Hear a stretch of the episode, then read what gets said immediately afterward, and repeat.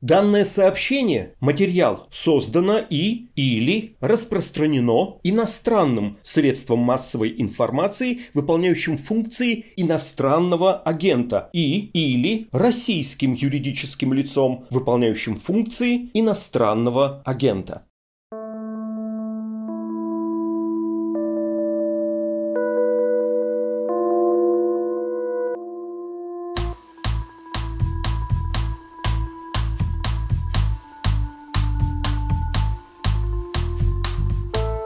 Привет, это подкаст «Текст недели», в котором мы по традиции обсуждаем самые интересные и резонансные материалы «Медузы». Меня зовут Александр Филимонов, я работаю в новостной редакции издания, которое гордо несет клеймо иностранного агента. Чем нам запомнилась эта неделя? Ну, разумеется, космическим полетом Джеффа Безоса, самого богатого человека на Земле, на собственном корабле New Shepard. Причем это происходило ровно в тот момент, когда на авиасалоне «Макс» в Жуковском Владимир Путин ритуально лакомился из розового чемоданчика любимым мороженым «Коровка из Кореновки». Как говорится, почувствуйте разницу. Также вышло несколько любопытных расследований. Например, мы вам рассказали про очередного профессионального доносчика Виталия Бородина, из-за которого издание «Проект» стало нежелательным СМИ в России. Другое издание МБХ Медиа, которое Дмитрий Песков почему-то считает запрещенным, рассказало нам об огромной стройке, ведущейся рядом с резиденцией Владимира Путина в Новоогарево. Там строят и гостиницу, и больницу, и даже спортивную арену, в которую, как поговаривают, ведет подземный тоннель прямо от рабочего места президента.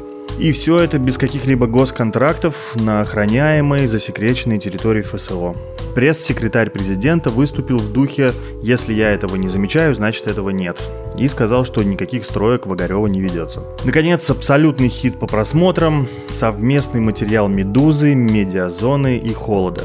Мы с коллегами поизучали QR-коды, которые выдают привитым и переболевшим ковидом, и обнаружили в них зашифрованные данные из закрытого коронавирусного реестра Минздрава. Оказывается, в нем уже 29 миллионов записей, хотя по официальной статистике коронавирусом в России заразились лишь 6 миллионов человек. Еще один важный материал, который вышел на «Медузе» на этой неделе, называется «Мы оказались в ловушке». Это очень трагичные и безысходные истории родителей, которые воспитывают детей с тяжелыми врожденными диагнозами. Их собрала и рассказала наш специальный корреспондент Ирина Кравцова. Отправной точкой к материалу стала история женщины, которая 40 лет заботилась о своем сыне с инвалидностью, а затем убила его и покончила с собой. Поговорим с Ириной о том, каково это выживать в безвыходных ситуациях и что государство делает для того, чтобы обеспечить достойную жизнь людям с инвалидностью.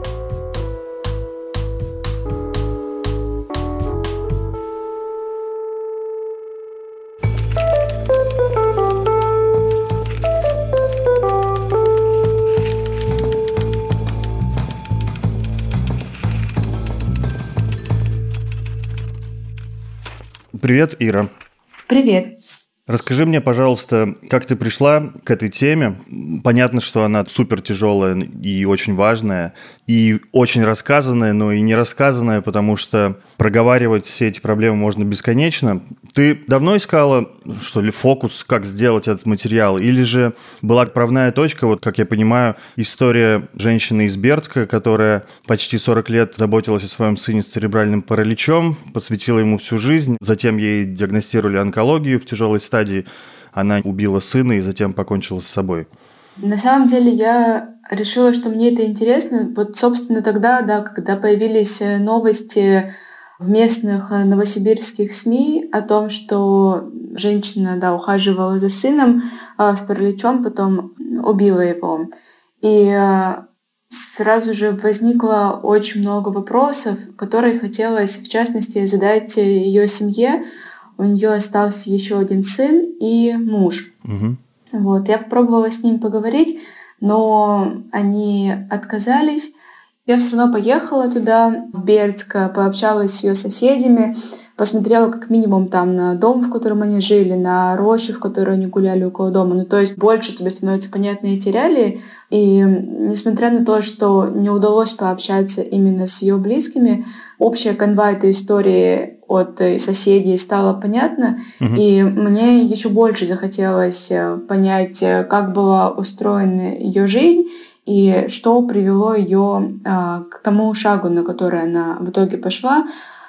И мне показалось, что это можно сделать, поговорив с другими мамами и отцами, которые вот сейчас воспитывают тоже детей с тяжелыми диагнозами, чтобы вот с совершенно разных сторон посмотреть на всю эту историю и постараться больше понять, какой была жизнь этой женщины. Потому что сразу очевидно, что шаг, на который она решилась, он, ну, мягко скажем, совсем непростой. И очевидно, угу. что и жизнь этому предшествовала очень тяжелая. А скажи, как ты находила героев и тяжело ли вот люди шли на контакт? То есть вот люди в Бердске совсем не хотели разговаривать, ты только через соседей как-то что-то выведывала.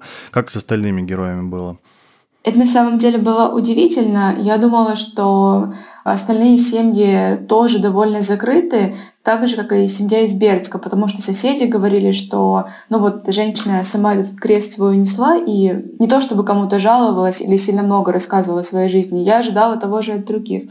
Но оказалось, родители, наоборот, довольно охотно шли на контакт по той, как выяснилось, простой причине, что в целом не так-то много людей, из их окружения действительно готовы слушать именно о том, вот каково именно им жить с этим. То есть не о том, там, как чувствует себя сейчас твой ребенок, какие у него проблемы там, с инвалидностью, с его жизнью, и как ты помогаешь ему это улучшить, и на какой кружок ты его записала, и в какой там центр отдала, а именно каково самому родителю с этим живется.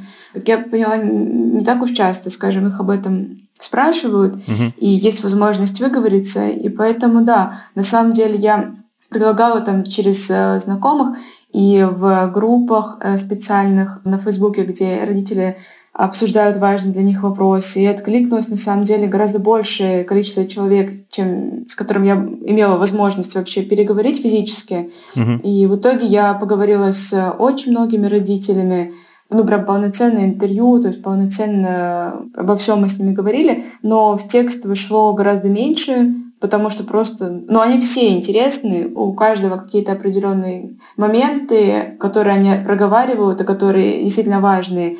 Но понятно, что в текст вообще абсолютно всех, э, к сожалению, не вместишь, поэтому пришлось выбирать те, кто прям максимально между собой разные.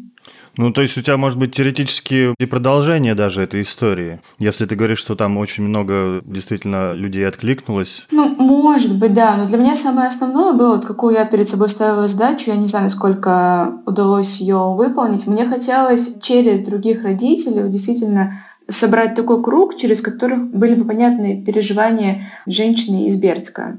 Угу. И мне показалось, что получилось. И там же среди героев еще в том числе есть один мужчина, да. который раньше работал, когда у него уже родились дети с аутизмом. И ему казалось, что он достаточно погружен в жизнь своей семьи, и тоже он в этих проблемах. А то, что это было не так, и что на самом деле, вот пока он был на работе, все ложилось на плечи жены, он понял только тогда, когда сам ушел с работы и стал непосредственно из дома. Угу постоянно работать и понял, что все это устроено совсем по-другому. Просто это меня волновало, потому что изначально у меня к истории в Бердске было очень много вопросов, которые было некому задать.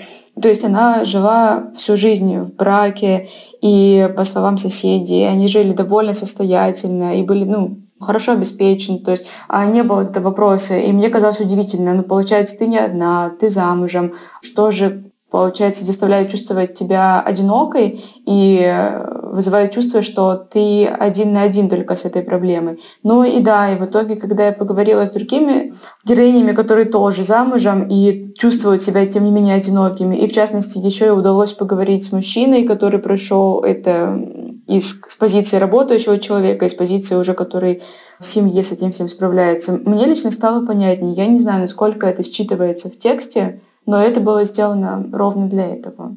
Ну, ты знаешь, у меня, кстати, вот ты говоришь, что да, именно хотела через других проанализировать историю женщины из Бердска, но мне кажется, что вполне получилось намного шире. То есть я читал все эти истории, И меня многие из них тоже очень сильно потрясли вот по степени отчаяния и беспросветности. Например, отдельно задели вот слова женщины, у которой супер успешная карьера в Москве, и потом у нее рождается ребенок с синдромом Дауна, и она говорит, все, в один момент все твои достижения уже не имеют значения, потому что ты не выполнила главное дело своей жизни – родить здорового ребенка.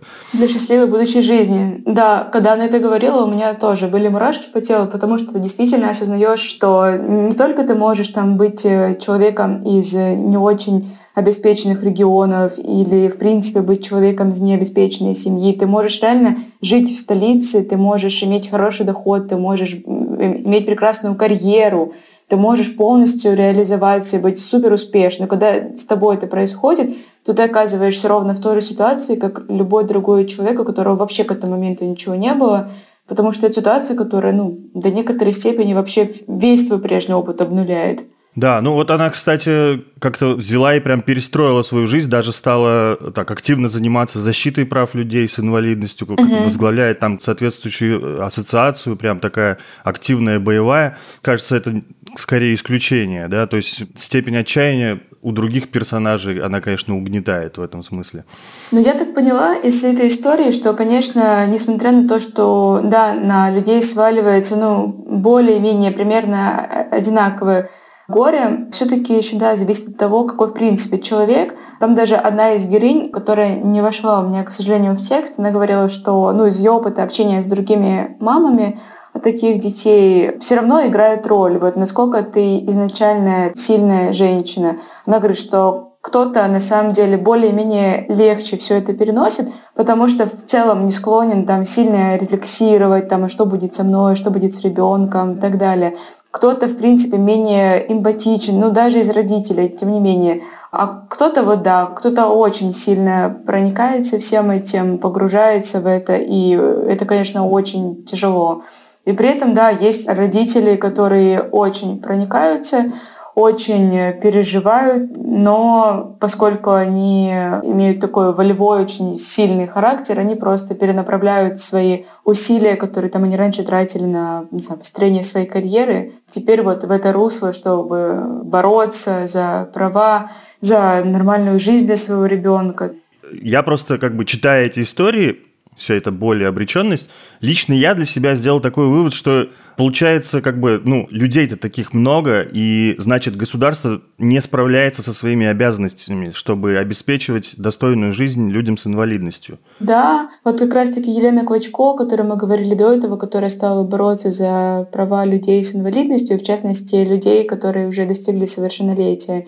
Она говорит, что какой-то части закона в принципе еще как таковых нет, которые должны быть для того, чтобы дети могли нормально быть в садике изначально, чтобы родители могли привести их и не переживать о том, что их там не возьмут, что там нет специалистов, которые бы могли обеспечивать нахождение детей там. В школе должна быть куча всего устроена. То есть не просто посадить ребенка в школу к детям, которые не имеют никаких нарушений, и все, и называть это инклюзией, и ждать, что он прекрасно там будет э, развиваться. А должно быть, ну, куча всего, в общем, должно быть для того, чтобы ребенок мог э, вырасти социализированным, адаптированным.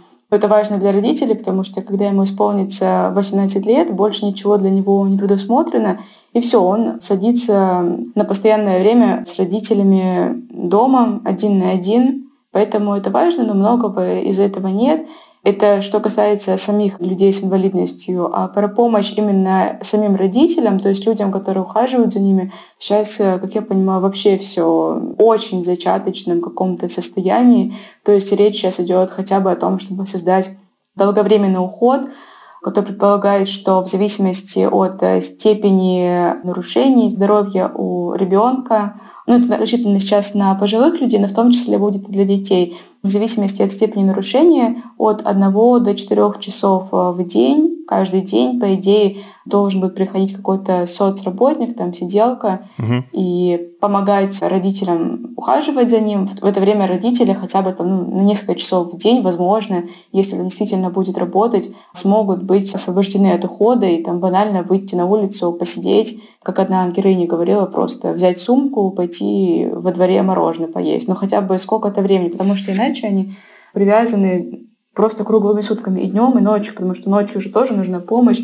постоянно нужно вставать, ну, в некоторых случаях, в зависимости от заболевания. Угу. И хорошо бы, чтобы хотя бы кто-то когда-то приходил и давал вот выдохнуть.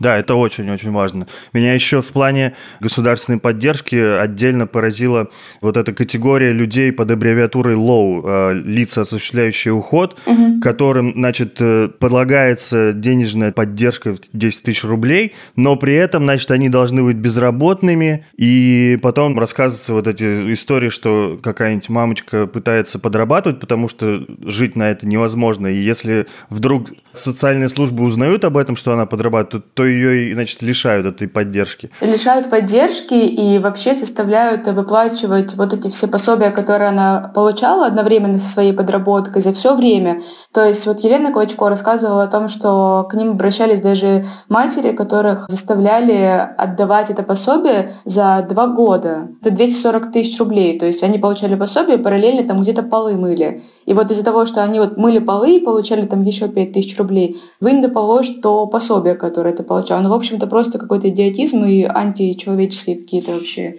законы. Э, очень какая-то гнусная бюрократия и так далее, да. Даже есть просто какая-то такая морально-этическая, мне кажется, проблема. Тут даже само общество у нас до сих пор не готово к принятию тяжелых больных как полноценных членов общества, как у тебя тоже приводится даже на уровне врачей, которые там сразу же в роддоме предлагают мамочкам отказаться от детей с врожденными патологиями.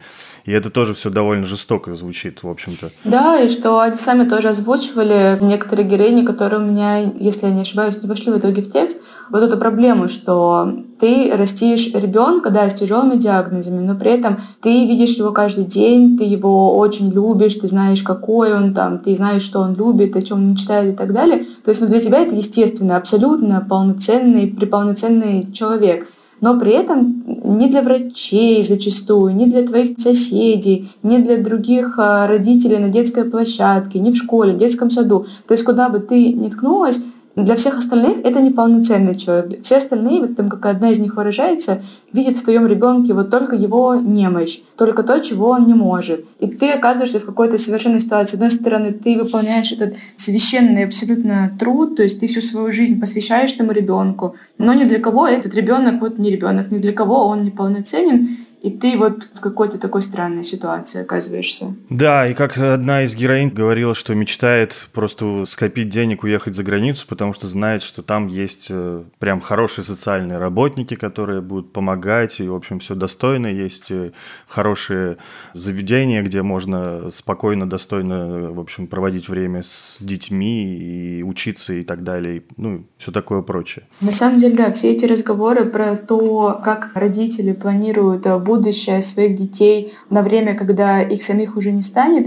они очень грустные, потому что родители, очевидно, очень сильно переживают об этом, и у некоторых из них есть какой-то план. Например, кто-то говорит, что там я уже продала какую-то свою квартиру и начала строить где-то за городом избушку, и я планирую, чтобы мой ребенок после моей смерти жил там, и я вот продам в итоге еще квартиру, в которой живу сейчас, и отдам эти деньги тому, кто будет его сопровождать. Но как это будет устроено, непонятно. Не обманет ли этот э, человек моего ребенка, непонятно. Ну и, в общем, ничего не понятно. То есть они при жизни пытаются скопить максимально денег, они стараются вложить в детей, ну вот прям все знания, все умения, которые только можно вложить, от самых элементарных, там, наливать самому себе воду, пожарить яичницу и так далее, потому что они знают, что когда их не будет, никто этого делать не станет, никому эти дети будут взрослые уже к тому времени не нужны,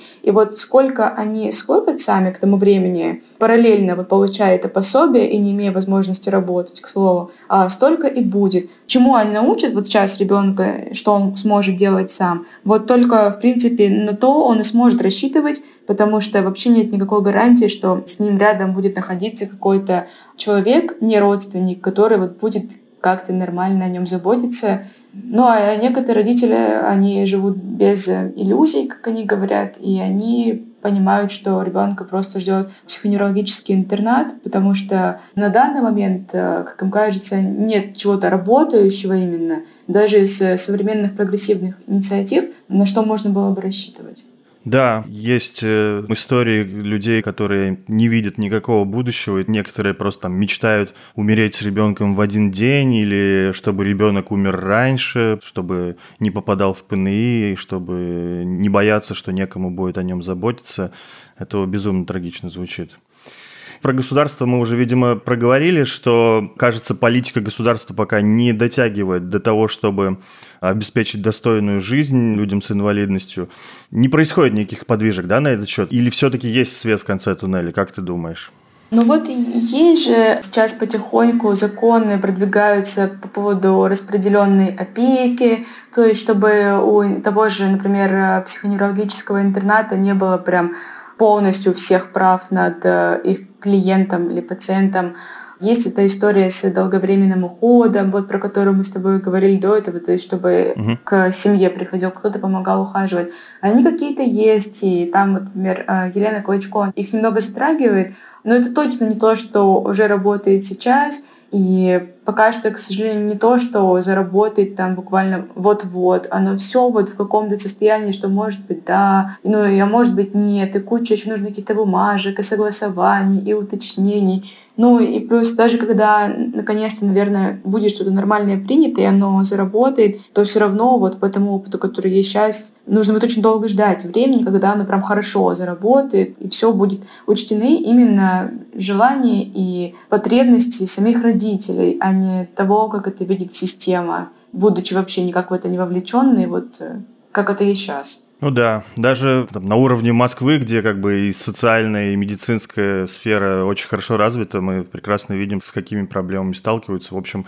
а если идти в регионы, то там будет еще все, к сожалению, хуже и хуже. Да, и на самом деле еще, что я хотела сказать, что герои и эксперты, с которыми я общалась э, при подготовке этого текста, говорили, что, безусловно, в России все это ужасно сейчас устроено, но дело в том, что на самом деле, в какой бы стране ты ни жил, когда ты оказываешься в той ситуации, в которой оказываются родители, у которых рождаются дети с какими-то тяжелыми диагнозами, то это всегда огромное горе. И не то, чтобы были сейчас прям какие-то страны, где бы полностью хорошо это все было устроено, угу. даже в каких-то европейских странах, на которые мы смотрим вроде как обычно с той мыслью, что вот там хорошо, а у нас плохо. То есть э, везде в любом случае это тяжело, но все-таки, да, есть какие-то европейские страны, где именно помощь родителям оказывается лучше, где они не чувствуют себя вот буквально один на один с этим, где все-таки рождается ребенок, к тебе приходит и говорят, что